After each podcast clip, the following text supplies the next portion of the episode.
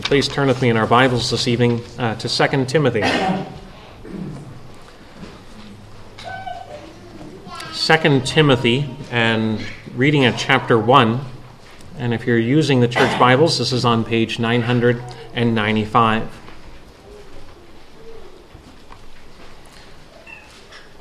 As you're turning there, uh, we uh, looked at 1 Timothy uh, a couple of years ago, or a few years ago, uh, but we never did get around to looking at 2 Timothy.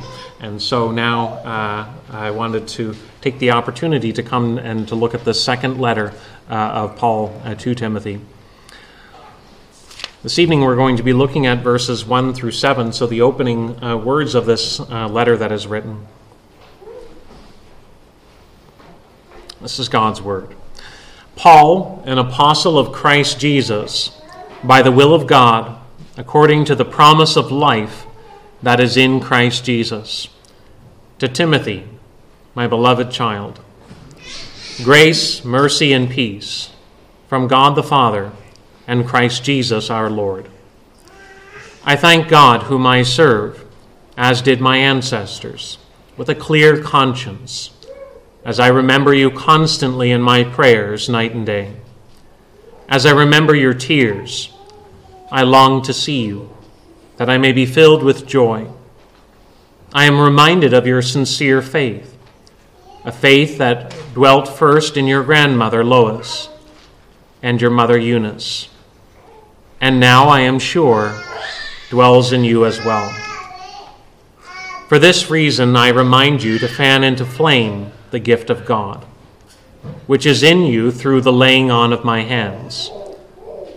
For God gave us a spirit not of fear, but of power and love and self control. Well, this past week, uh, many people uh, celebrated Canadian Thanksgiving, a time when people uh, give thanks and express their uh, thankfulness for what they enjoy.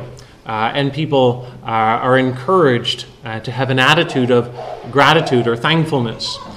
But when we think about being thankful, Christianity gives us that uh, added appreciation of not only being thankful as a feeling or thankful as an attitude, but it allows us, as one person has said, to have uh, a destination uh, to our thankfulness. We can be not just thankful, but thankful to someone that we're thankful for what we enjoy because we know the giver of what we enjoy, the giver of every good gift is God Himself. And so Christianity encourages us and teaches us the importance of thanksgiving, but it is ultimately teaching us that we are to be thankful to God. This evening, we're turning to Paul's letter to Timothy. And you'll notice that as we turn to this letter this evening, that Paul's words are driven with thanksgiving. Uh, these are not just empty, shallow words. These are words that are framed out of an understanding of the God who is and of the grace that God has shown. Uh, when we think about letters that have survived, uh, maybe uh, you can think of personal letters that have survived as artifacts down through time itself those personal letters, whether they're love letters or whether they're letters home from the war, those letters uh, give a, a, an insight into what it was like to live in a, in a certain period. It allows us to know the reality of people lived through this. And so, historians and archaeologists and uh, uh, others will uh, treasure personal letters because it not only helps us understand what things were like back then, but as we get insights into what it was like back then, it, it has an edifying effect on us ourselves today. As we learn about our past, we can learn to live in our own context better. We can see how we should live in our own situation as well. And as we're turning this evening to a personal letter, uh, we want to see that it's not just a letter written to Timothy, it's that. But more than that, it is something that is meant for the edification, for the building up of the church. Because it doesn't just tell us what was going on in the first century, it's actually helping us to learn how to live in our own situation as well. The Bible is made up of many books. Many of those books are historical accounts of events that took place. You think about uh, the description of the Exodus or the book of Samuel that tells us about the accounts that happened in history. The Bible is about history. But in many of the books, we also find not just historical accounts, but we are given addresses to the people of God. You think of the prophets, they're writing to the covenant community, they are writing uh, to the people of God. You think of the letters of the New Testament, of Paul, of Peter, of, uh, of James, of John. They are written to the church. And they're written to the church to know how to respond in their situation. But there are also a few letters in the New Testament that are directed towards one individual in particular. They are addressing one person's uh, own situation. And so they take on an added personal dimension. It's a reminder to us that these are real people that are facing real situations. And so we're looking at a personal letter this evening, but it's not just a personal letter. As Paul is writing to Timothy, he's writing to Timothy uh, in a way that is meant to build up Timothy and by the inspiration of the Spirit, the church of all ages. And so we want to come uh, to this second letter uh, together this evening. This is known as Paul's second letter to Timothy. In his first letter to Timothy, he wrote to Timothy about how to carry on his ministry in a place known as Ephesus. Paul had left Timothy there with the purpose of building up and of serving the church. Uh, but now uh, he is writing to him a second time. That first letter may have been written in the early to mid 60s AD. But during the mid 60s of that period, there was a severe persecution that rose up against the church. And now Paul uh, is in prison in Rome. And Paul is now writing to Timothy in that context. And so this personal letter is not only a personal letter, but as you find out in this letter that Paul is writing to Timothy, it is also flavored by an anticipation that Paul is nearing his own death. That Paul anticipates his own execution is going to be coming shortly. That his trial may have already happened, and now he's just simply awaiting the, uh, the outworking of that sentence. But as he's writing then to Timothy, this very personal letter also takes on the note of being Paul's last address. This is Paul's last words to Timothy. And so it takes on that added significance of what does Paul want Timothy to know before he dies. And this evening, uh, we're looking at uh, Paul's opening uh, to Timothy words of thanksgiving, thanksgiving for his faith. As is common with many of the letters of the New Testament, there's a certain familiarity to how these letters begin. There is an identification of who is the author, there is the audience to whom is being addressed, and there is the greetings that come with it. Paul identifies himself as an apostle, an apostle of Christ Jesus by the will of God, according to the promise of life that is in Christ Jesus. An apostle is a delegate he is someone who has been directly authorized by Christ to be a messenger to proclaim Christ's message. What does the king want us to know? And as an apostle, Paul was directly commissioned by Christ to go out and to proclaim this message of eternal life, the promise of life that is found in Jesus. But he also identifies who he's writing to. He's identifying the recipient as Timothy. Timothy he describes as my beloved child.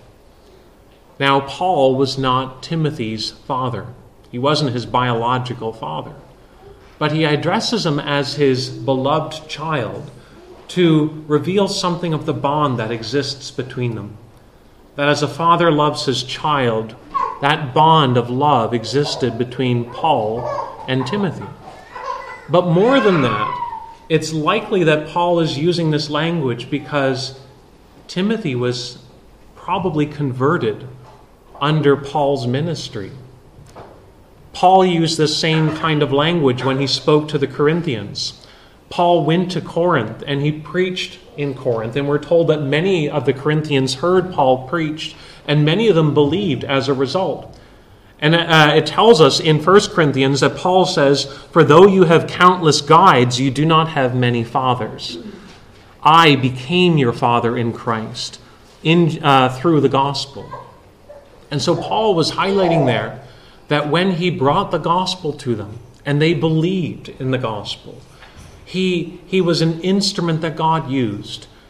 And he was, as it became, a spiritual father to them that the Lord blessed his labors in Corinth and became uh, their spiritual father.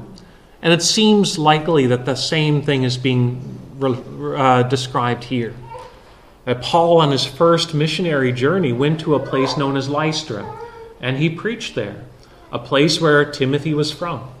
And by the time Paul came back to that area, it tells us in the book of Acts that, that Timothy had grown and that he was commended by the brothers, that he was someone who commended himself uh, by his faith. And so he became someone of an associate of Paul in his missionary labors. It's this Timothy that Paul is addressing this letter to. Third, he gives the greeting, a very familiar but a very Christian greeting as well. Not only does he speak of shalom or speaking peace uh, to Timothy, who he writes to, but he also says grace and uh, mercy and peace. Uh, this Trinitarian uh, blessing, we might say, is communicated from the Father uh, and Christ Jesus our Lord.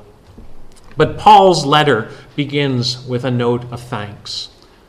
And his thanksgiving is because of the faith that has, has come to be in Timothy. And so this evening we want to see that uh, because God's grace brings forth faith, it should bring forth thanksgiving uh, where we see it manifested. We want to think about uh, the faith that is being uh, spoken of here as a sincere faith, uh, a successive faith, and as a spirit empowered faith. It is first off a sincere faith. Paul begins there in verse 3. He says, I thank God whom I serve, as did my ancestors, with a clear conscience, as I remember you constantly in my prayers, night and day. As is typical of, uh, of the practice of praying, Paul continued the practice of praying both night and day. And as he prayed night and day, he was reminded of Timothy. And when he was reminded of Timothy, it made him thankful. And so Paul's first words in this letter are words of thanksgiving. But Paul is writing these words from a prison cell in Rome. And according to tradition, if tradition is reliable, he is most likely in a cell underneath the ground with the only source of light coming from the ceiling above. It is from this pit that Paul begins with words, I thank God. Because Paul is not looking at things simply by his circumstances. He's able to look at things in light of God's grace. God is doing something, and it's something that causes Paul to rejoice. Even though he is in chains, even though his own death is impending, Paul's first words are, I thank God. I thank God for what He's doing. That's, that's probably a lesson in and of itself for us. Because so often we can just revert to grumbling. But here is Paul teaching us and reminding us that the dominant motif that should come from our lips is thankfulness. We should be thankful for all of God's blessings. And Paul here can simply think of Timothy and he's already celebrating God's grace, his grace with thankfulness. He's, he says, I thank God whom I serve, whom I worship, as did my ancestors. Paul here is very emphatic about trying to uh, highlight the fact that he worships the same God as the God who revealed himself in the Old Testament scriptures. That Christianity is not a new religion.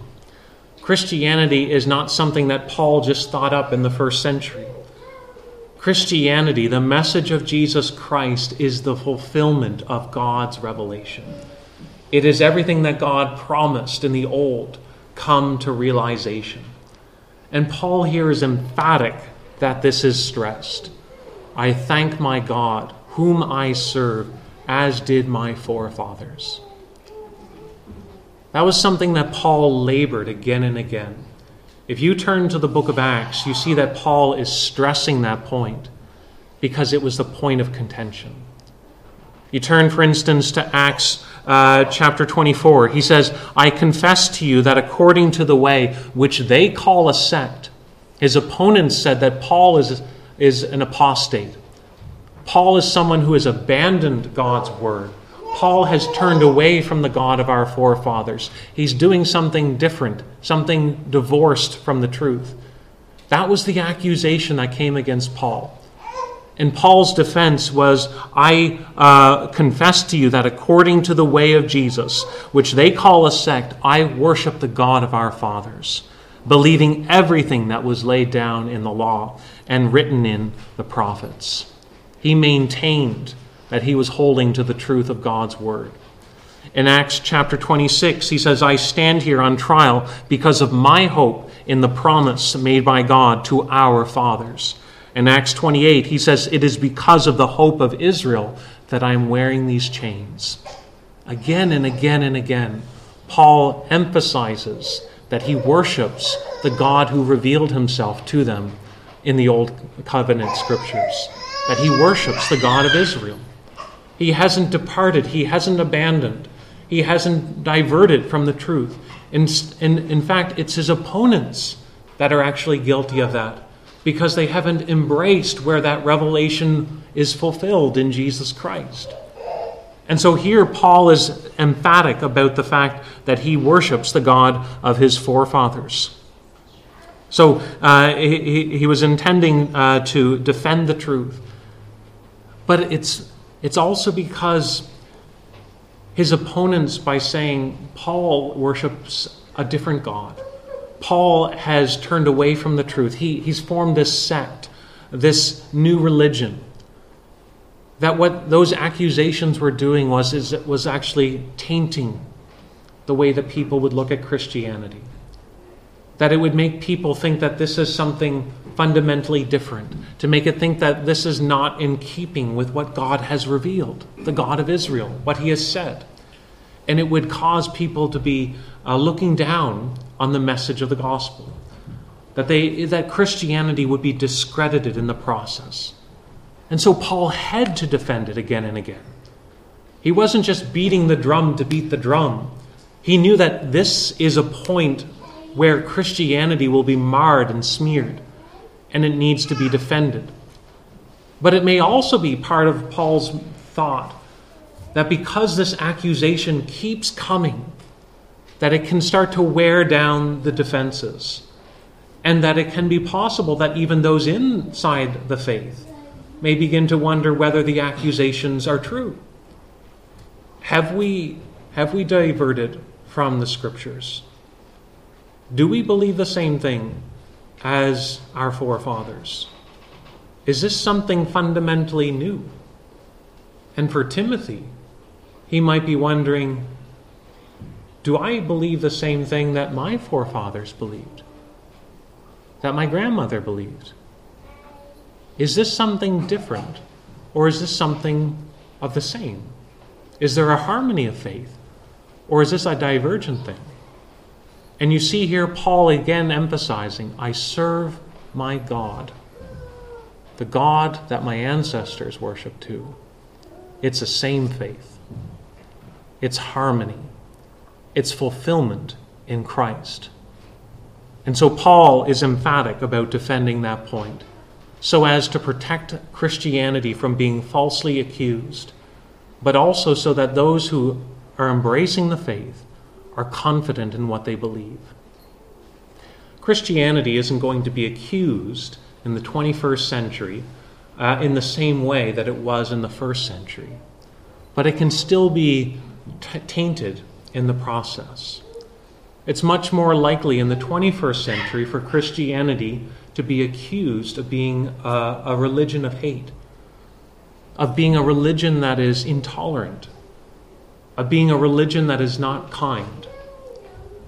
And what can happen is, is that this can taint the way that people look at the gospel. But Christianity is a message of God's love, not of hate. It is a message of God's love redeeming sinners, of God's love conquering rebellion. And that's something that Christians have to maintain. And it's something that Christians need to be certain of so that they themselves don't become ashamed of what it is that they're promoting.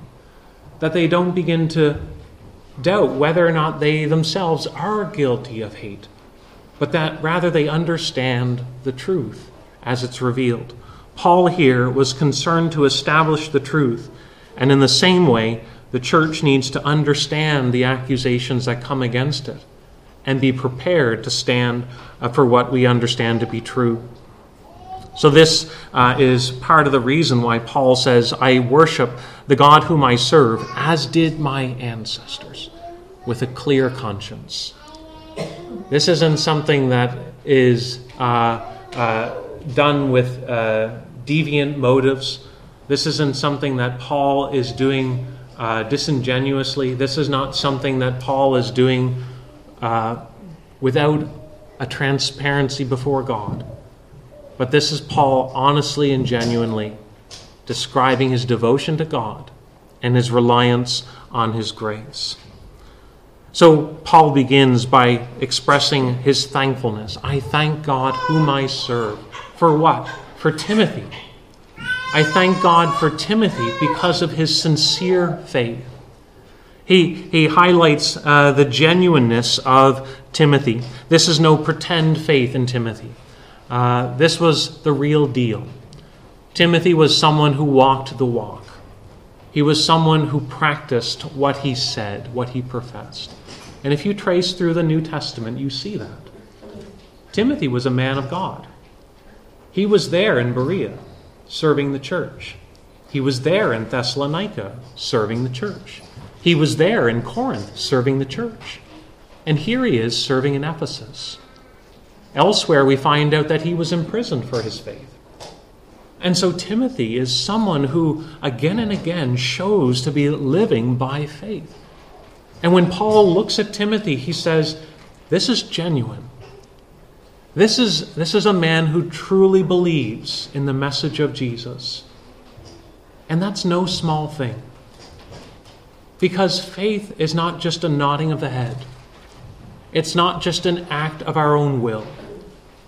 It is a work of God that causes a person who was living without reference to God or in unbelief, devoid of God's uh, uh, truth in their life, to now living, adoring the God who is. Scripture teaches us, For by grace you have been saved through faith, and this is not of your own doing. It is the gift of God, not the result of works, so that no one may boast. When a person comes to faith, it is, it is God's grace. That's why Paul is thankful to God. That salvation is by grace. And if we want to understand what that means, we just trace where does the credit go to? Paul directs the credit back to God. I thank God for Timothy's sincere faith. That God has done a work. And as a work in the, uh, in the heart of Timothy, Timothy now freely chooses to believe. He embraces this message with gladness himself. And so uh, the change has been remarkable in Timothy. But, Tim- but Paul has to say that. I thank my God, whom I serve, for Timothy's faith because it's a sincere faith. Because Paul knew that not every profession is sincere that there can be some who profess faith, but there is no genuineness to it. It's not the real deal. It's just going along with the movement. And Paul had seen enough of people turning away, or people becoming ashamed, or people falling in love with this world, that when Paul saw the work of God, he rejoiced. And so we have to ask ourselves if we are people who profess to be believers this, this evening, do we genuinely believe these things? Do we genuinely believe the message of God's grace in Jesus Christ, the promise of eternal life in Christ Jesus? Do we believe these things to be true? Or do we just kind of hum along without ever actually responding to God's promises? Paul rejoices where he sees that response that is embracing of what God has said. So he gives thanks to God for Timothy and for Timothy's sincere faith.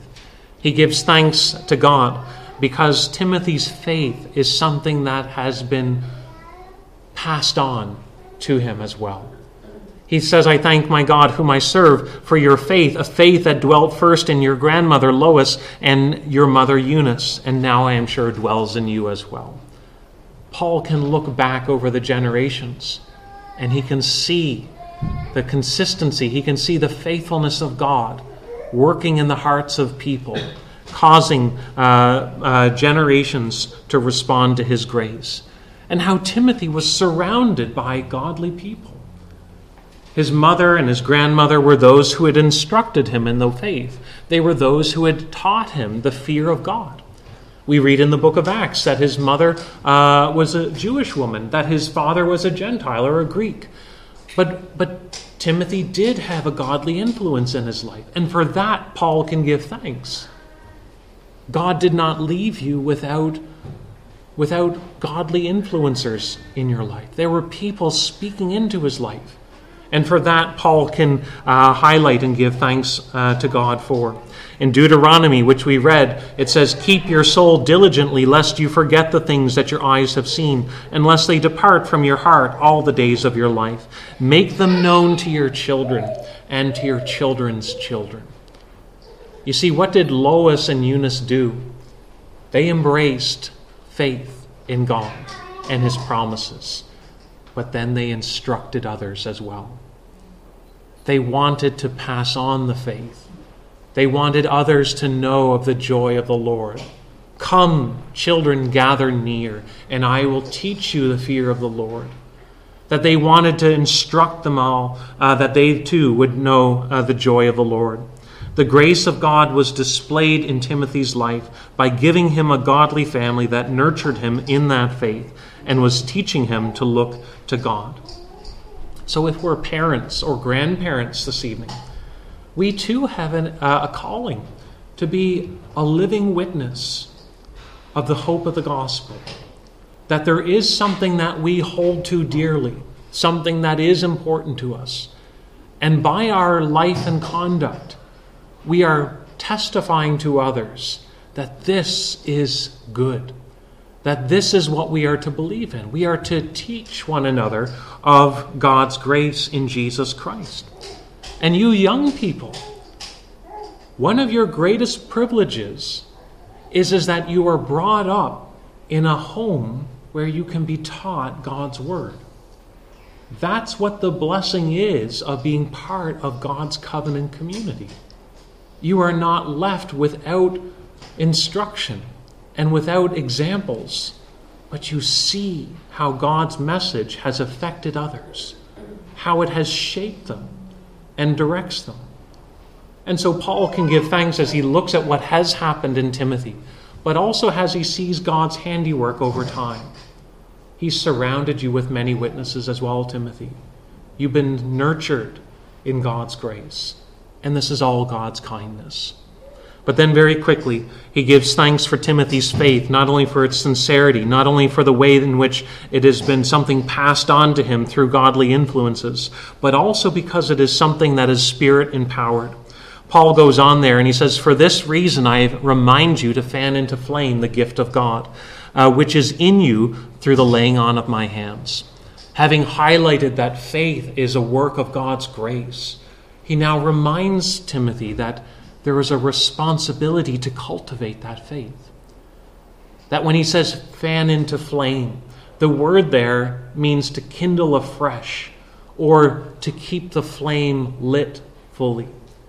And here you think of a campfire and how you need to you need to add to that fire if it is going to stay lit. Here Paul says to Timothy, having been blessed by God, nurture and build that faith.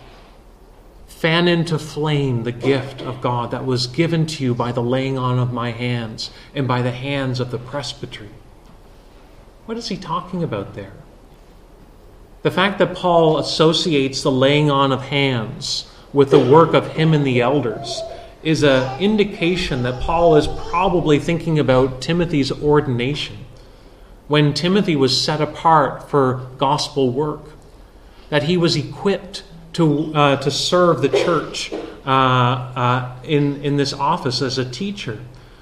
But as Paul is drawing attention to that, he's highlighting that he's been equipped by the Spirit to do that work.